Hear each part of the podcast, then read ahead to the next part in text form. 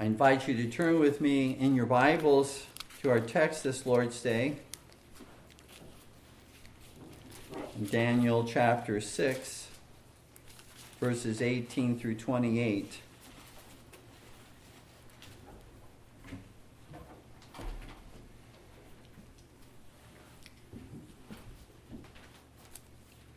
Once again, uh, Daniel chapter 6,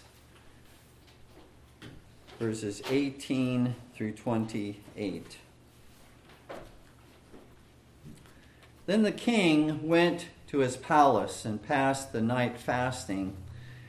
Neither were instruments of music brought before him, and his sleep went from him. Then the king arose very early in the morning and went in haste unto the den of lions. And when he came to the den, he cried with a lamentable voice unto Daniel. And the king spake and said to Daniel, O Daniel, servant of the living God, is thy God, whom thou servest continually, able to deliver thee from the lions? Then said Daniel unto the king, O king, live forever. My God hath sent his angel, and hath shut the lions' mouths, that they have not hurt me. For as much as before him innocency was found in me, and also before thee, O king, have I done no hurt. Then was the king exceedingly glad for him, and commanded that they should take Daniel up out of the den. So Daniel was taken up out of the den, and no manner of hurt was found upon him, because he believed in his God. And the king commanded, and they brought those men which had accused Daniel, and they cast them into the den of lions, them, their children, and their wives. And the lions had the mastery of them. and break all their bones in pieces wherever they came at the bottom of the den. Then King Darius wrote, unto all people, nations, and languages that dwell in all the earth. Peace be multiplied unto you. I make a decree that in every dominion of my kingdom men tremble and fear before the God of Daniel. For he is the living God, and steadfast forever, and his kingdom that which shall not be destroyed, and his dominion shall be even unto the end. He delivereth and rescueth, and he worketh signs and wonders in heaven and in earth. Who hath delivered Daniel from the power of the lions? So this Daniel prospered in the reign of Darius and in the reign of Cyrus the Persian.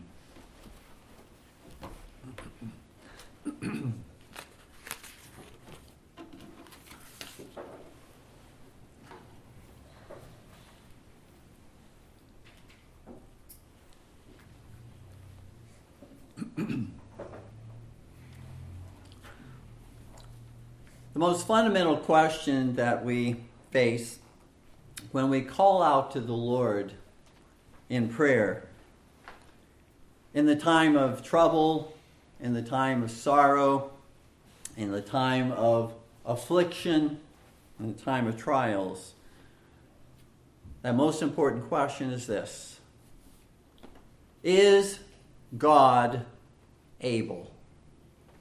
Is God able? to deliver us. You know, that's quite different from asking, How will He deliver us?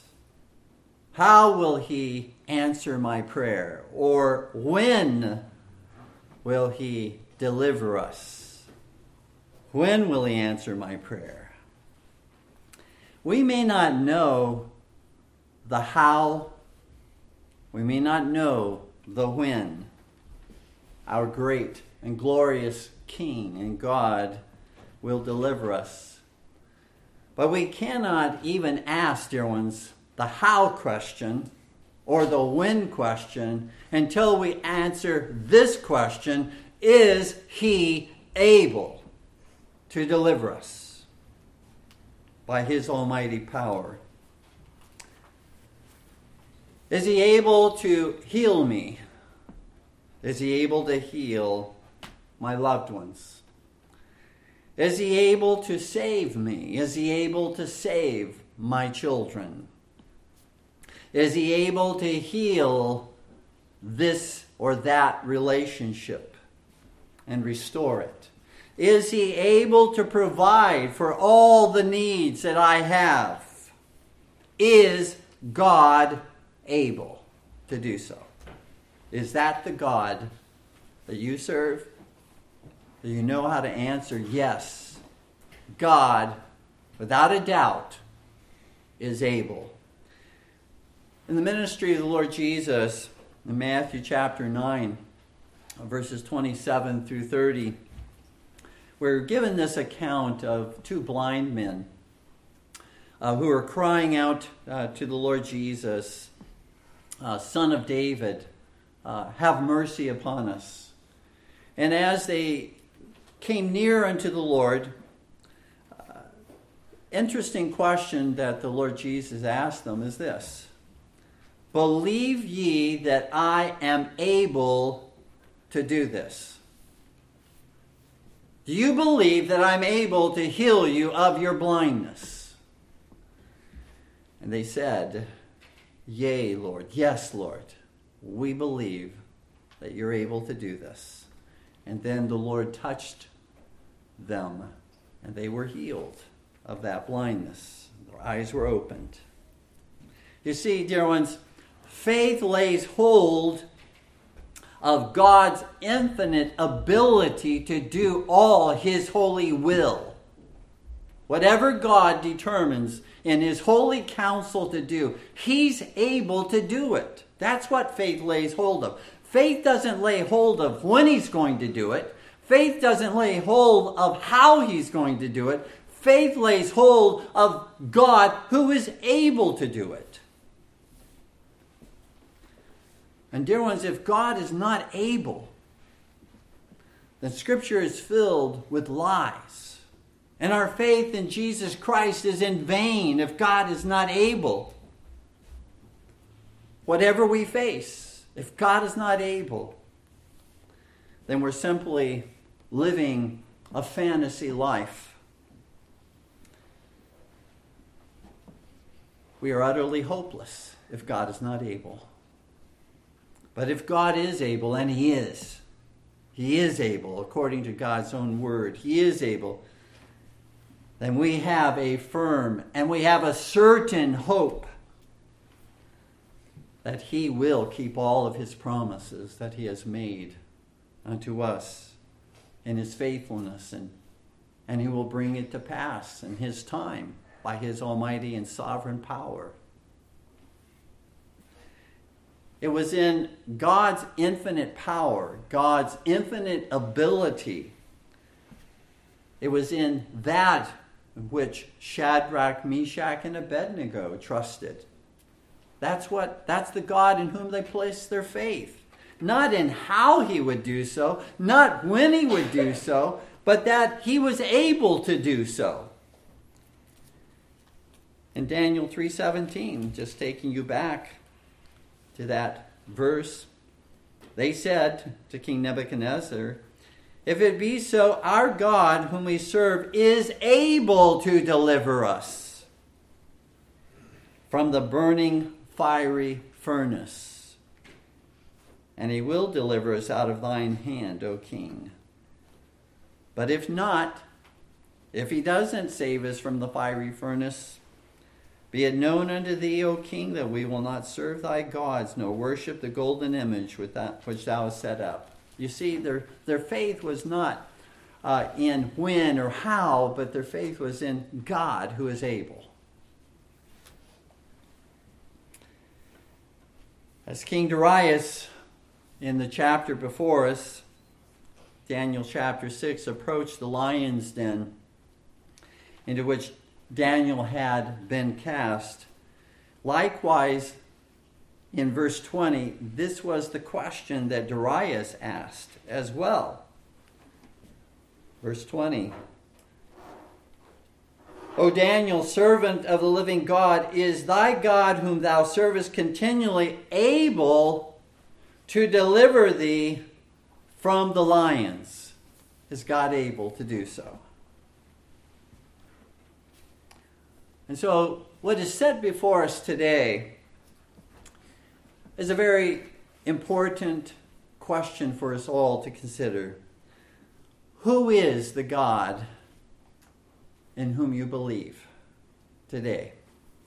Is he the God of the Bible who is able to deliver you whatever you're facing? Is he able to do so?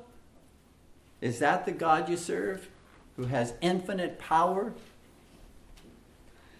Or rather, is he, is he a God of your own imagination? Is he a God of your own uh, thinking, mere thinking, limited, a limited God by man's own will? Only the Almighty God who is able can save you and can save me. Only Almighty God who is revealed in Scripture can deliver you, can deliver me is that in whom your faith is today?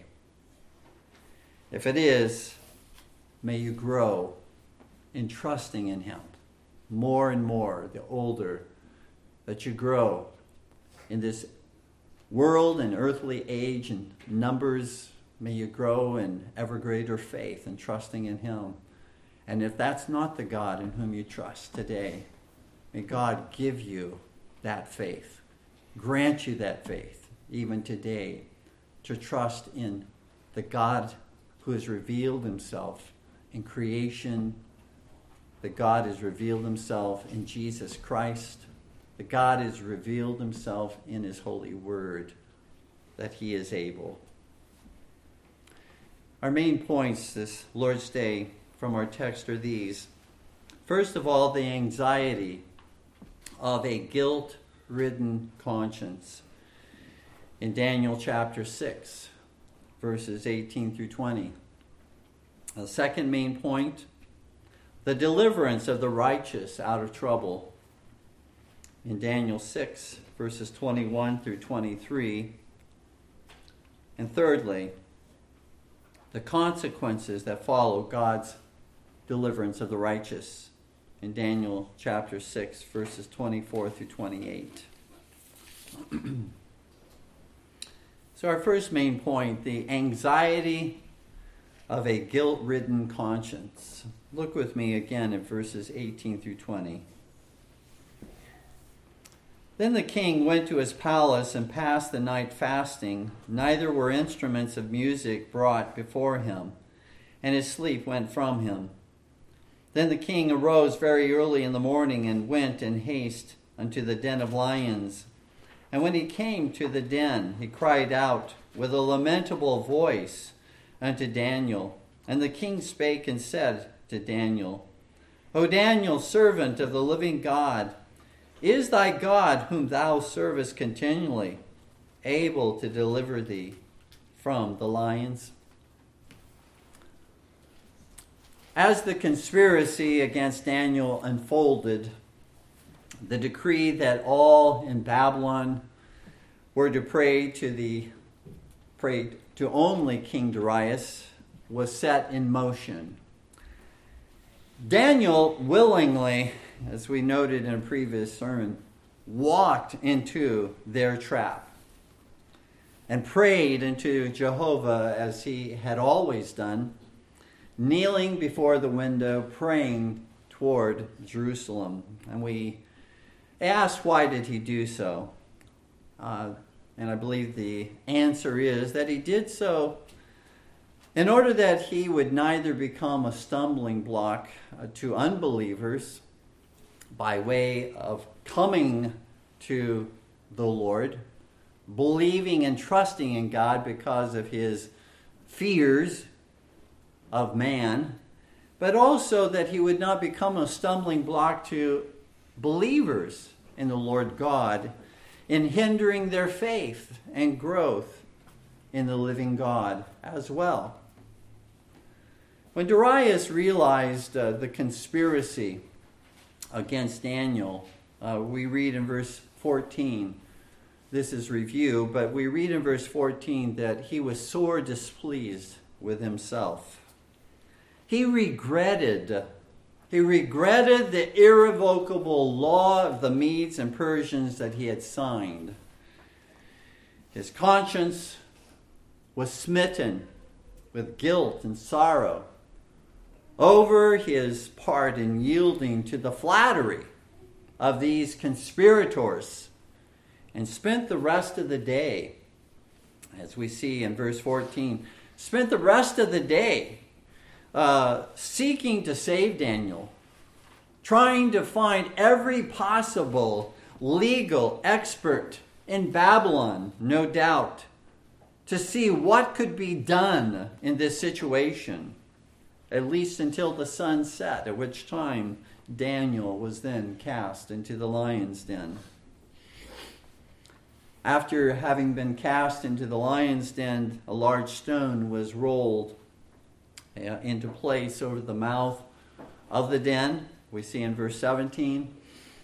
From all that could be seen uh, from an earthly perspective, this appeared to be a, utterly hopeless situation. Uh, Daniel is doomed in this particular situation to die uh, at the hands of these uh, man eating lions, just as many Christians uh, suffered uh, in the Colosseum in the time of Rome, Roman persecution uh, in the early centuries of the Christian era uh, at the hands of hungry lions. So it appeared that this was to be the doom and, uh, of Daniel as well. But as we noted, that's always going to be the perspective that we have. If we're walking by mere sight and by mere feelings, we're going to say, This is a hopeless situation as no doubt it might have appeared at that time, with Daniel being thrown into this lion's den. This is hopeless. There's no way that Daniel could possibly survive. And I would encourage you, dear ones, take inventory in your own life. Do a little bit of thoughtful introspection, review of your life, and see if that is not always the case, if that's not always the case, when we walk by sight and walk by feelings, we find that we are eventually in a state of hopelessness and despair because all we see is that which is around us and it can look very gloomy at times. We're not walking in hope when we walk by mere mere sight and feelings. We're not walking by faith in the promises of God. And let us repent. Let us all repent for having done so. And seek to practice every day to walk not by what we see, not by what we feel, but to walk by what God has revealed to us, His promises, and who He is. That He is the God who is able. After leaving the lion's den, we read in verse 18 that Darius went back to his palace. And uh, it says he ate nothing, uh, he fasted. Well, this was not necessarily a religious fast, uh, probably wasn't uh, but simply indicating that he did not eat anything. Uh, he fasted. He did not eat anything because, uh, because he was in such turmoil uh, over this matter related to, to Daniel. He did not invite his ordinary entertainment, his musicians, to come in and to entertain him that, that evening. Uh, furthermore, as he lay in his bed, he tossed about back and forth, back and forth all night as his sleep fled from him, we read in verse 18. But I would submit to you, dear ones, that this is the anxiety and the restlessness that proceeds from a conscience that is smitten by God, that knows that He had a significant part, though unwittingly, nevertheless, a significant part in putting Daniel into the doom of that lion's den. Moreover, you recall that he certainly went to try to use various means, probably legal means, to have Daniel delivered, but uh, he was not willing. The king was not willing to risk any danger to himself and to his position as king in order to rescue Daniel uh, all the steps that he took were calculated to retain and not to jeopardize his royal throne. And so here we see the anxiety of a smitten conscience that haunted him, that hounded him throughout the night. Isaiah 48 22 says, There is no peace, saith the Lord, unto the wicked. No peace. No peace of conscience to the wicked. There ones to know the moral conflict and battle in our conscience, and yet to try to forget that conflict, that conviction in our conscience, to try to bury that conviction within our conscience with pleasure or with activity and busyness or with taking up various addictions and uh, such habits and routines so as not to bring a true and lasting peace, but rather to find mere temporary relief. It's just to, at the next moment of the night when everything is quiet, it's simply to renew that conflict. It's simply to renew the battle within, the co- conviction within, if we do not take the steps appointed by the Lord to deal with a conscience that's been smitten by Him. And I would say to you, dear ones, it's even more dangerous for us to reach a place where our conscience becomes so calloused and insensitive to God's conviction of sin in our lives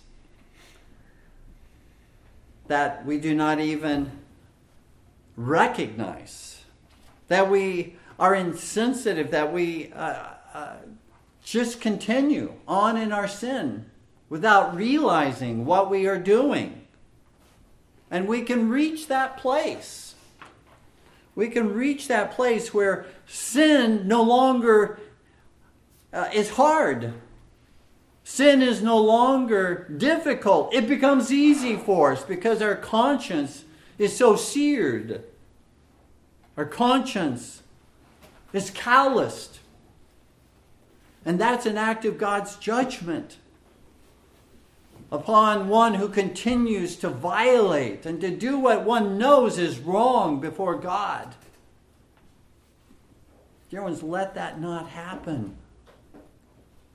You may think that being convicted of sin is hard, but it is a blessing from God to be convicted of sin. To have a sensitive heart and conscience in order that we might repair to the Lord Himself and to seek His forgiveness, to be reconciled and to be at peace with Him and with one another. That's a blessing when conviction leads to that. But dear ones, when we again resist and we resist and we bury and we bury so that again, our conscience is, is insensitive. Romans 1 says that God gives us over to certain sins. He gives us over because we have buried the truth and buried the truth and buried the truth, and He gives us over to all manner of sensual pleasures, all manner of corruption and sin in Romans 1. In 1 Timothy chapter 4, verses 1 through 2, we read, Now the Spirit speaketh expressly, that in the latter times some shall depart from the faith, giving heed to seducing spirits and doctrines of devils, speaking lies and hypocrisy. Notice, having their conscience seared with a hot iron. Again, that idea of searing with a hot iron, forming again a scar and a callus there that is insensitive to the pricking of God's spirit and conviction in our hearts. That, dear ones, is a dangerous place for us to be. Let that not happen in your life at all. The only remedy appointed by the Lord to bring about healing and peace to a conscience that is smitten by our violation of God's law is the full and free forgiveness of God through the death and the resurrection of Jesus Christ. That's the only place where we will find relief for that smitten conscience.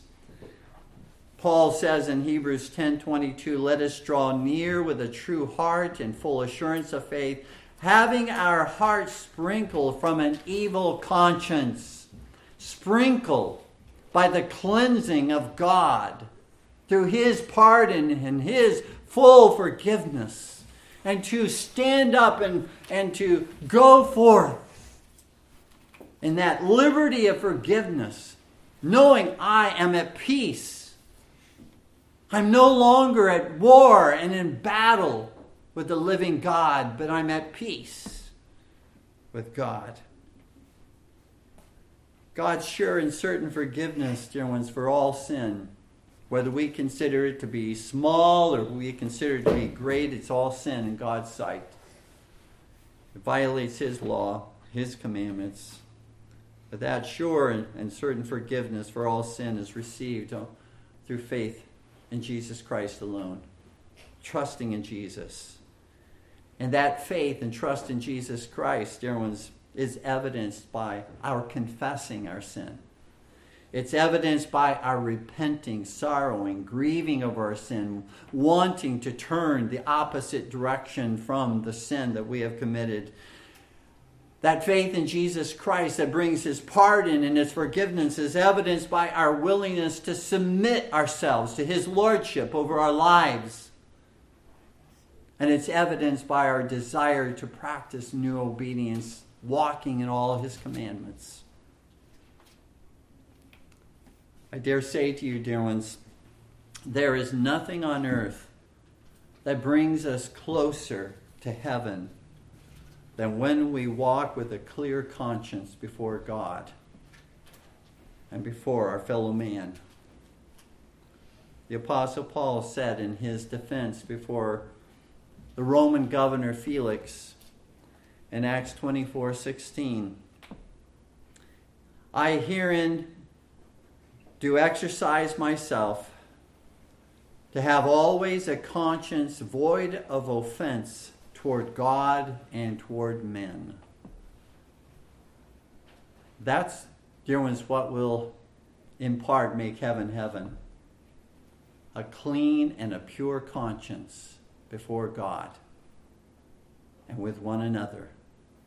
And to the degree that we walk with a clear conscience before God and with one another, to that degree we have a foretaste of that peace and rest that is promised to us and that we will have in heaven yet to come. But if you go through again those steps, you confess, you repent, you submit, you uh, renew your obedience to the Lord, you trust in Him and His, and His promise, forgiveness, and yet you don't feel, You still, your conscience feels smitten. What do you do? Well, we're not to walk by feelings. We're not to walk by sight. We are to walk by faith in the promise of God that He has promised that He would forgive when we trust in Him. When we rely upon His forgiveness, when we come to Him and present it all unto Him, He's promised to forgive. And so, again, we have to again say, I'm not going to walk by how I feel. I'm going to walk by faith. This is what God has said. He has forgiven me. And I'm going to walk in that forgiveness. That's the liberty that God has given to you in Christ Jesus. Not the bondage of continuing to walk uh, with that smitten conscience, that guilty conscience. Because many times, dear ones, for Christians who have gone to Jesus Christ, who have sought his forgiveness, who have placed it all before him, who are looking only to him for their salvation, for their sanctification, for their growth in Christ. It is simply Satan whispering in their minds and in their ears, as it were, You're not forgiven. You're not forgiven. You're not forgiven. It's not the living God who is doing so. Walk by faith, not by feelings. Well, after tossing and turning all night, at the breaking of dawn's light, Darius rushes to the lion's den in verse 19 and as he was approaching the lion's den, he cried out loudly, lamenting for Daniel in verse 20. A lamentable voice, he cried unto Daniel and said, O Daniel, servant of the living God, is thy God whom thou servest continually able continually able to deliver thee from the lions. and so Darius, as we've already noted, asks that most important question Is thy God able to deliver thee? He does not, in this particular instance, I, I would submit to you that Darius does not ask that question from a heart of saving faith. in the one true living God. Uh, it's uh, from, again, a lack of faith that he asks that particular question. He's merely using uh, the name of God that Daniel had used, and no doubt taught Darius and speaking to uh, Darius about Jehovah God, uh, that epithet, uh, the living God. That's a description. That's a, an attribute of God, the living God. And likewise in Jeremiah 10:10, 10, 10, we read, "But the Lord is the true God; he is the living God and an everlasting king." So Darius refers here to the living God not as his God, not as the God of Darius, but as Daniel's God, thy God. Is thy God able to deliver thee? The, that epithet, uh, the living God, may have been just uh, a name for God, for Daniel's God, uh, as it related to Darius. It just may have been a name that uh, Darius used. But, dear ones, that epithet, that name for God, the living God, is filled with great significance and importance to us who believe that our God is able to do all of his holy will. Understand that those words, the living God, mean that God himself is life. No one gave life to God. No one at some point gave life to God so that God came into being. From all eternity, God has been life. He never had a beginning, and he shall never have an end. He will always be the God of life. And all life that we see about us comes from God. Whether it be the life of creation or whether it be spiritual and eternal life, all life comes from God. He is the God of life. He's the giver of life. He's the one who preserves life.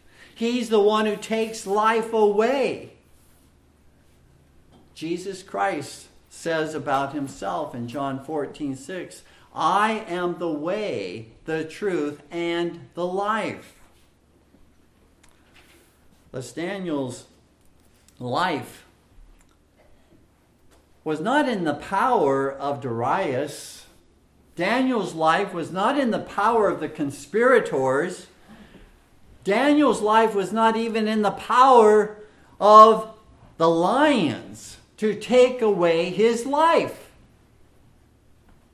His life was in the almighty power of the living God, the God of life.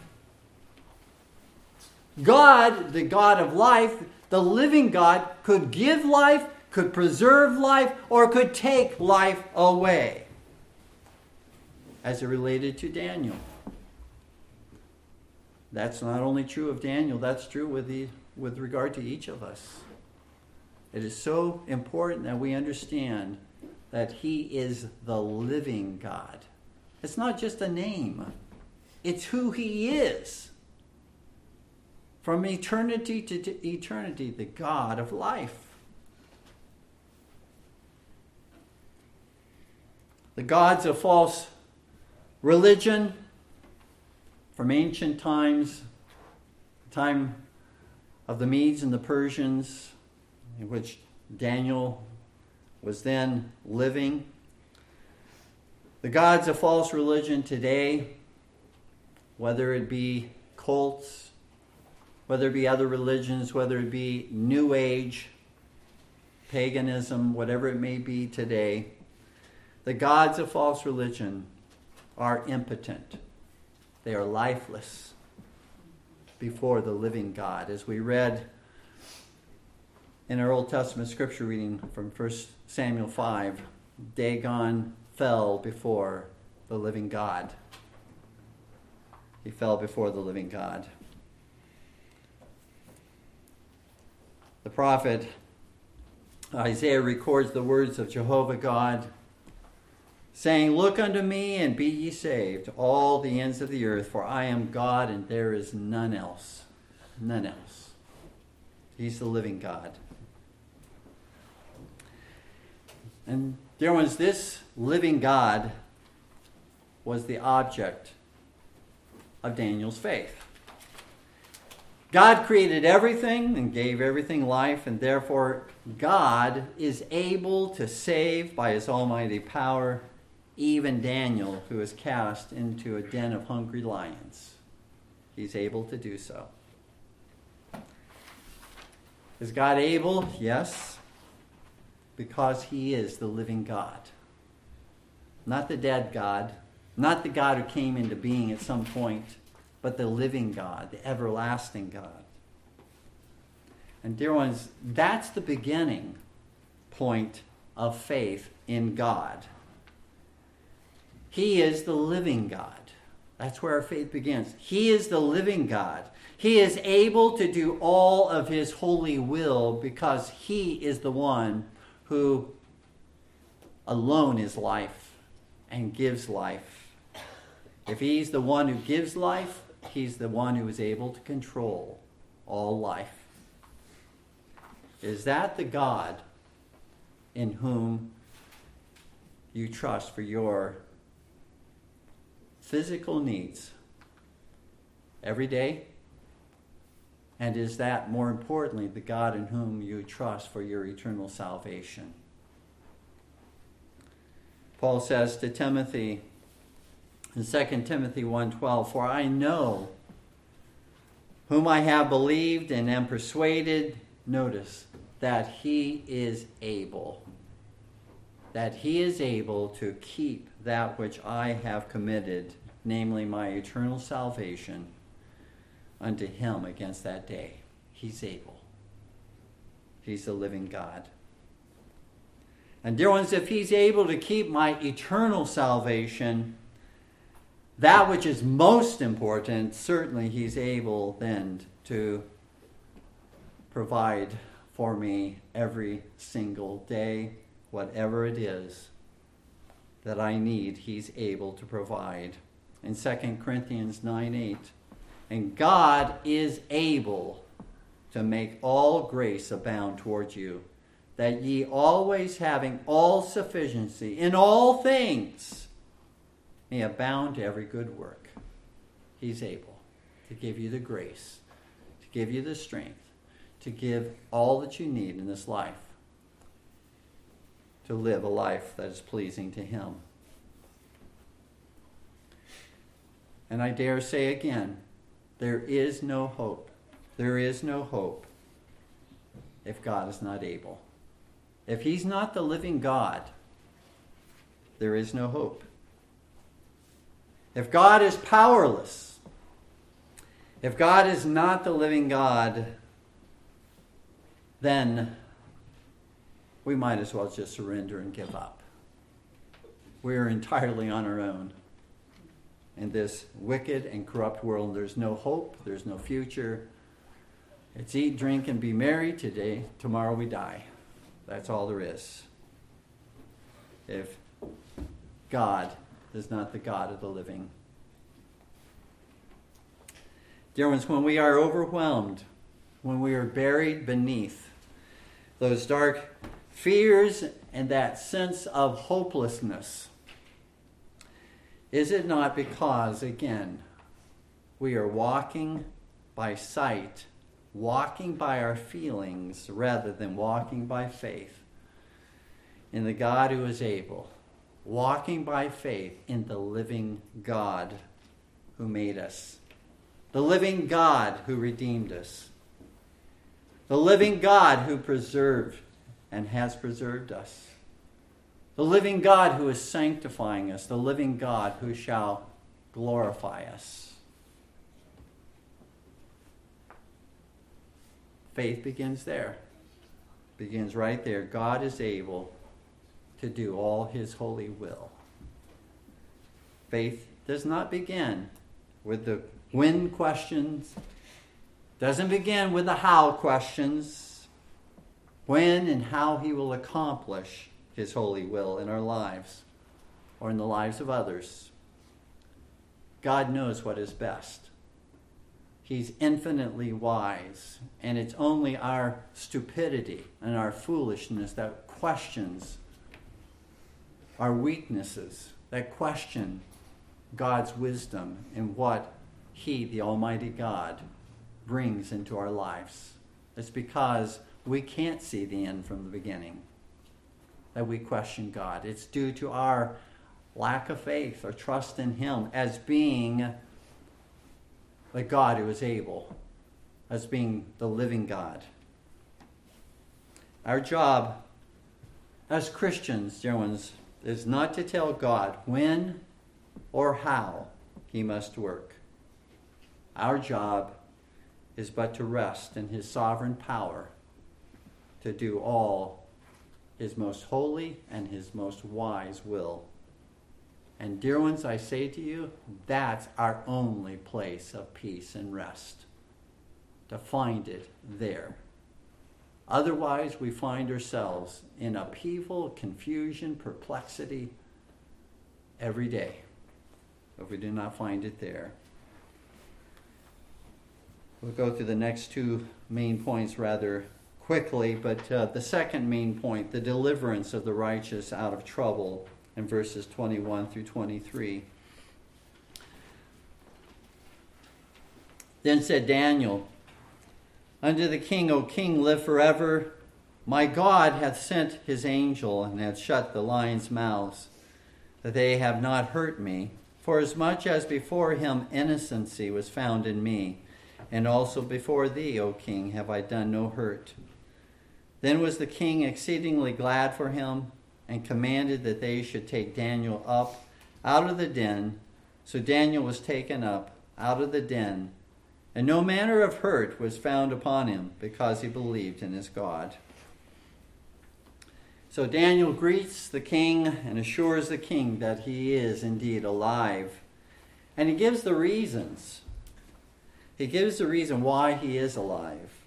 And he begins uh, by saying, Greeting the king, O king, live forever, in verse 21, which simply means, Long live the king. Not long live the king uh, to reign in, in rebellion against God, but long live the king uh, to reign uh, in serving God. That was certainly the prayer of Daniel, not to simply reign, but to reign in serving God. And then Daniel uh, says, My God, in verse 22, that sent his angel, my God. Uh, not Darius's God, but my God.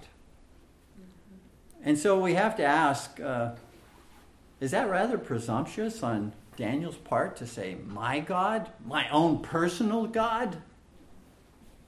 Or is that faith?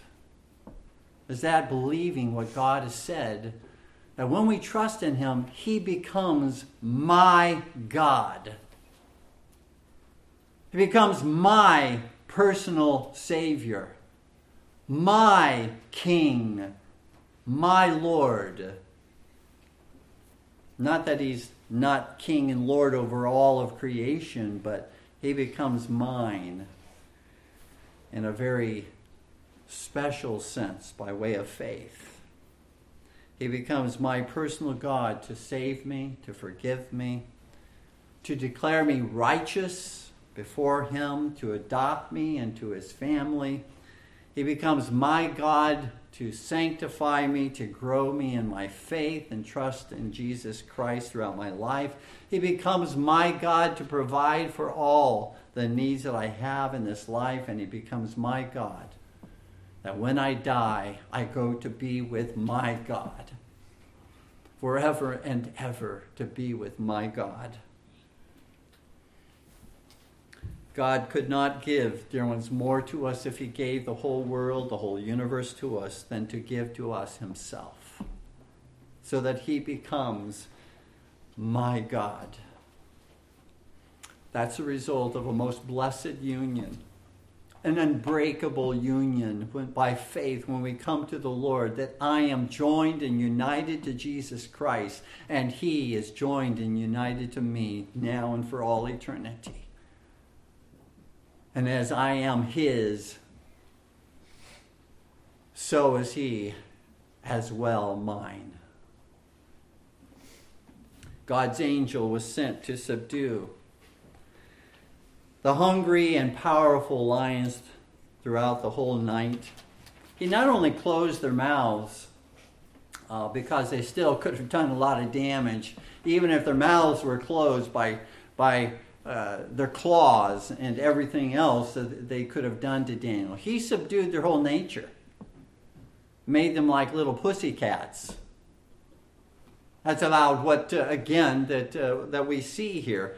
Uh, they were harmless there in the lion's den because God is able to restrain the nature of his creation, even lions to change their nature. How much more he's able to restrain the nature of the lions that would seek to swallow us up in this world. The lions that hate us and despise us as Christians. He's able to restrain them as he restrained that lion. He's able to take the nature of a lion and to give to us the nature of a lamb so that we want to follow him as our shepherd. That's the God we serve. That's the God who is able to change that which seems ferocious, that which seems against us, destructive, dangerous, fearful. He's able to restrain, and he does every single day. Do you not realize, dear ones, what God restrains the wicked from doing every day in order to destroy all of God's people. because that's what they want to do. Why don't they do so? Because God restrains the lion.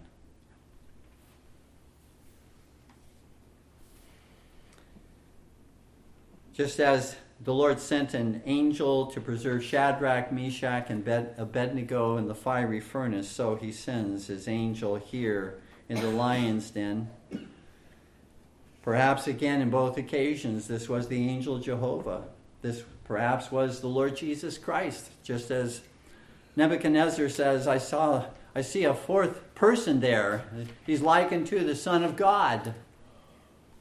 So perhaps in this situation, likewise, God sent the angel Jehovah, the Lord Jesus Christ, to be with Daniel there in the lion's den throughout the night. He visited, he visited in both occasions his people who trusted in him. He communed with them uh, there uh, in those in that fiery furnace and in that lion's den. They were not alone. They were not by themselves. And that's what we must realize. That's what's so fearful so often is we feel alone in what we're going through. But God would have us to know we are never alone. He is with us. He sends his angels even to protect and though we may not see them.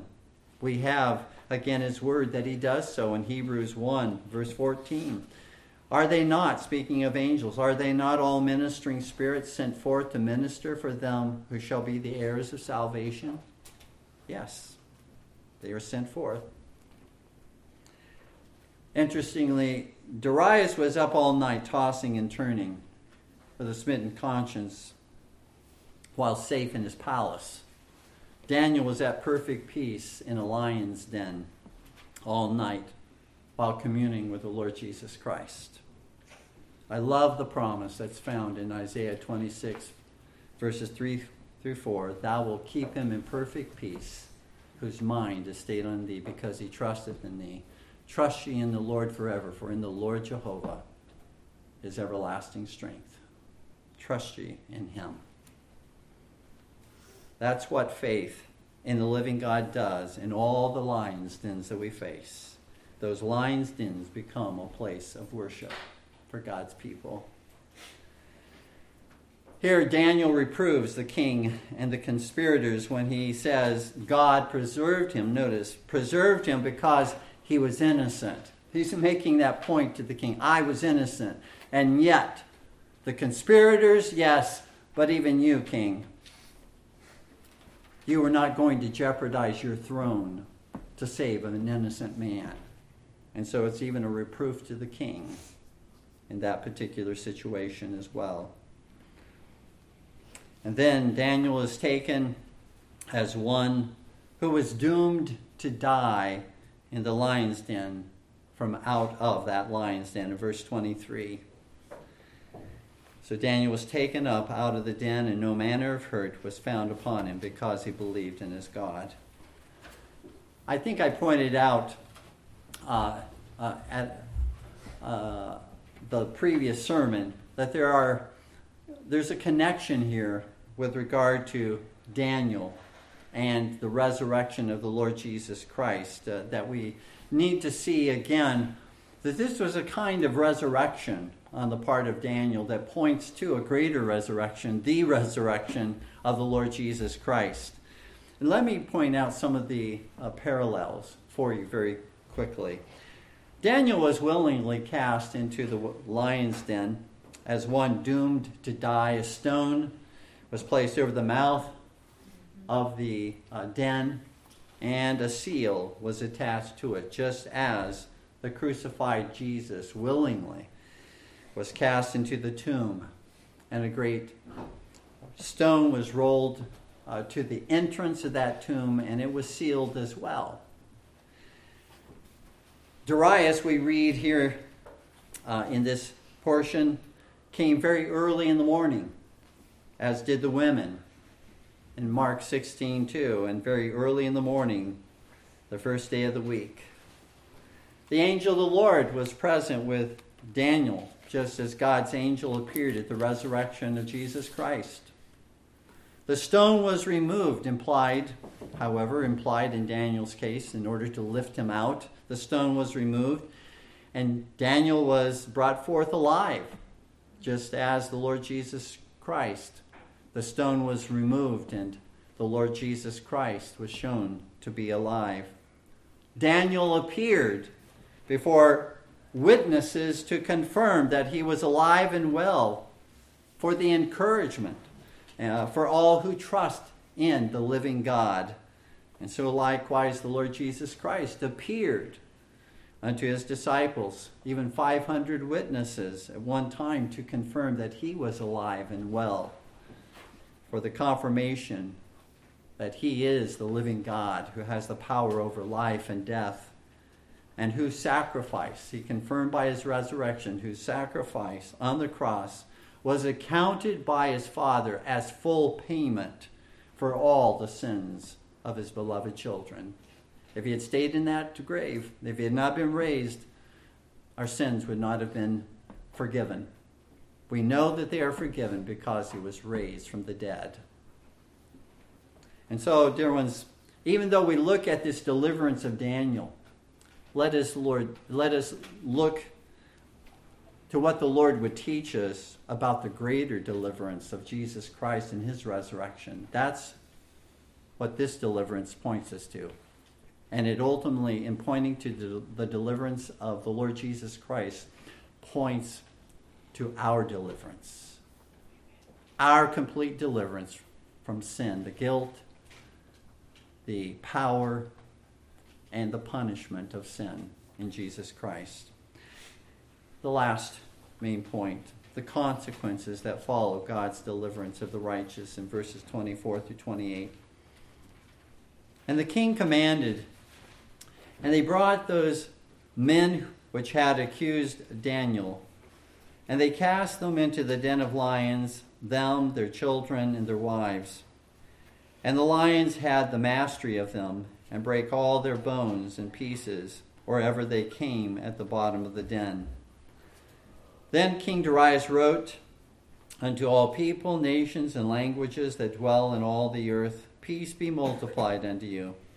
I make a decree that in every dominion of my kingdom men tremble and fear before the God of Daniel, for he is the living God and steadfast forever, and his kingdom that which shall not be destroyed, and his dominion shall be even unto the end. He delivereth and rescueth, and he worketh signs and wonders in heaven and in earth, who hath delivered Daniel from the power of the lions. So this Daniel prospered in the reign of Darius and in the reign of Cyrus the Persian. This graphic portrayal of uh, the demise, the destruction of these conspirators, their children, and their wives. is very graphic, uh, very graphic portrayal uh, that is mentioned here. And, and I would suggest that it's graphic for two reasons. First of all, the first reason is because the wicked who conspire against God and against God's people shall not escape God's judgment. Proverbs 11:8 The righteous is delivered out of trouble and the wicked come in his stead. Here we see that which they planned for Daniel came upon them themselves. If this depiction of the judgment that fell on the wicked in this case is graphic, how much more graphic, dear ones, is the torment of everlasting hell that will fall upon the wicked on that final day. And I would simply note here, you know, it says that the king commanded that their children and their wives be cast as well into the lion's den, and they were destroyed as well. Uh, note this that in God's law, uh, God does not approve of wives and children suffering for the sins of husbands and fathers, unless, of course, they were party to the conspiracy. In Deuteronomy 24:16 we read, "The fathers shall not be put to death for the children, neither shall the children be put to death for the fathers. Every man shall be put to death for his own sin." And so if this was something that happened, it wasn't something Daniel commanded, this was something that the king commanded. and uh, shows at times uh, that the uh, so called justice of the wicked is more cruel uh, than the justice of the living God. Um, God's justice is right, is fair, uh, not cruel, uh, but the, the, justice of the wicked indeed is cruel. And second reason for this graphic portrayal, the graphic language that's used here shows that lions were man, these lions were man eating lions. Uh, uh, these were not, again, tamed lions that, uh, that were in the lion's den when Daniel was cast into it. That these were man eating lions, that these were powerful lions. As soon as these conspirators and their families were cast in, they were devoured, they were crushed before they even hit the floor. And yet, those same lions were tame uh, by the power of God. And so it's just, to, again, to show what a miracle God performed in restraining the nature of the lions for the good of his people, for the good of Daniel, and what he does every single day in restraining the wicked and the hearts of the wicked against us, his people. A similar decree as is made here by Darius was made by Nebuchadnezzar back in Daniel 3:29 you recall Daniel 3:29 where Nebuchadnezzar it says then was Nebuchadnezzar full of I'm sorry 3 that was 19 verse 29 um, therefore I make a decree that every people nation and language which speak anything amiss against the God of Shadrach Meshach and Abednego shall be cut in pieces and their houses shall be made a dunghill, because there is no other God that can deliver after this sort. After this sort. So here again, we see a heathen king extolling the greatness, the might of God. And I have no, even though the words um, certainly ring true from a biblical theology and what we know of our God, uh, whether those words were um, uh, words that Daniel gave uh, to uh, to uh, Darius. We don't see any evidence of Darius having repented of his idolatry. Uh, we have no evidence that that he told his people to put away their false gods. It was only a way of acknowledging that the one true living God was a mighty God and was an exalted God who could do such things. He apparently continued to be a polytheist, worshiping many gods. But it's interesting that God here is extolled by even the heathens who are forced to acknowledge his greatness and his power. And so, in a, in a sense, it's even more of a testimony when an unbeliever has to say the things that we see there than one who already trusts and believes in the living God. This is not apparently a willing profession of saving faith, but the words, as it were, of a defeated foe. This is why, dear ones, there is always hope. Why there is always hope, even in the darkest of nights that we face, in whatever lion's dens that we may find ourselves in, the living God, the living God is our God. Every day, remind yourself of that question. And the answer to the question is God able? Is that the God that I serve? The God that is able? Because if you're serving any other God, he's not able. Only the God of the Bible is able. He is the living God. He's the God that subdues lions. He's the God that subdues kings. He's the God who subdues fiery furnaces. He's the God who's, who subdues all his enemies. He's the Almighty. He's the sovereign God who is King he alone is the living God. Amen. Please stand with me in prayer.